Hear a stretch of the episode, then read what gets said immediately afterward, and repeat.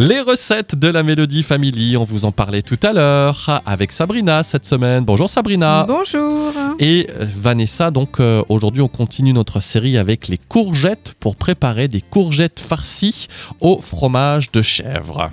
Alors pour les ingrédients, il vous faudra 100 g de speck, 6 courgettes rondes, une tige de sauge, une bûchette de fromage de chèvre, 10 centilitres de crème fraîche et épaisse et du poivre. Alors, on va commencer par les courgettes. Donc, lavez soigneusement les courgettes et les couper aux trois quarts de leur hauteur. Évidez-les délicatement avec une petite cuillère et réservez la chair. Mettez les courgettes évidées dans le panier d'un cuit-vapeur et faites cuire 20 minutes. Hachez grossièrement la chair des courgettes. Coupez 6 tranches de fromage de chèvre et hachez grossièrement le reste de la bûchette. Vous coupez le speck en lanières. Vous mélangez la chair de courgette, le fromage haché, la crème fraîche, les lanières de speck dans un saladier et vous poivrez. Vous préchauffez le four à 180 degrés.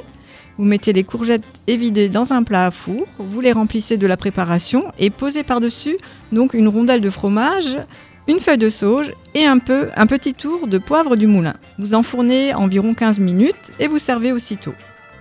Et on se régale. Et, on, se régale. C'est une recette qui donne bien envie. Et là, tu disais euh, hors antenne, Sabrina, tout Oui. à l'heure, en fait, c'est une bonne copine à toi parce que toi, t'es pas trop chèvre. Euh, Moi, je suis pas mais chèvre. tu t'es dit, c'est pas parce que moi j'aime pas les chefs que les Voilà. auditeurs et les auditrices n'aiment pas ça. Ah bah voilà. Donc voilà, du coup, tu t'es dit, je vais préparer ça. Tout on à fait. continue demain. Alors, c'est une recette qu'on pourrait faire avec les enfants, je crois, parce qu'on va faire un gâteau, c'est ça, avec des courgettes? Tout à fait. Et vu Bon. que c'est mercredi, c'est toujours avec les enfants. Alors, à demain, Sabrina. À demain. À demain.